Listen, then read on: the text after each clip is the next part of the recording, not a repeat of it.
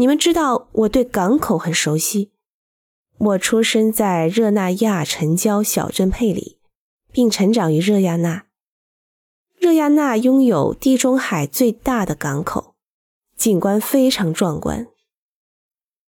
这是一种非常轻盈、日复一日不断变换的场景，水中的倒影、各种反射、穿梭往来的船只，这种轻盈感、可变性和短暂性对我来说非常重要。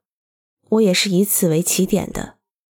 说来非常简单，后来我才开始以某种方式去探索复杂性。当然，我希望我是不持成见的那种人，这就是开始。然后开始去学习建筑学，因为建筑并不是玩耍杀气，而是远远超出了它的内容。事实上，我花了至少五十年的时间。才成长为一个建筑师，这确实是一段漫长的旅程，很漫长。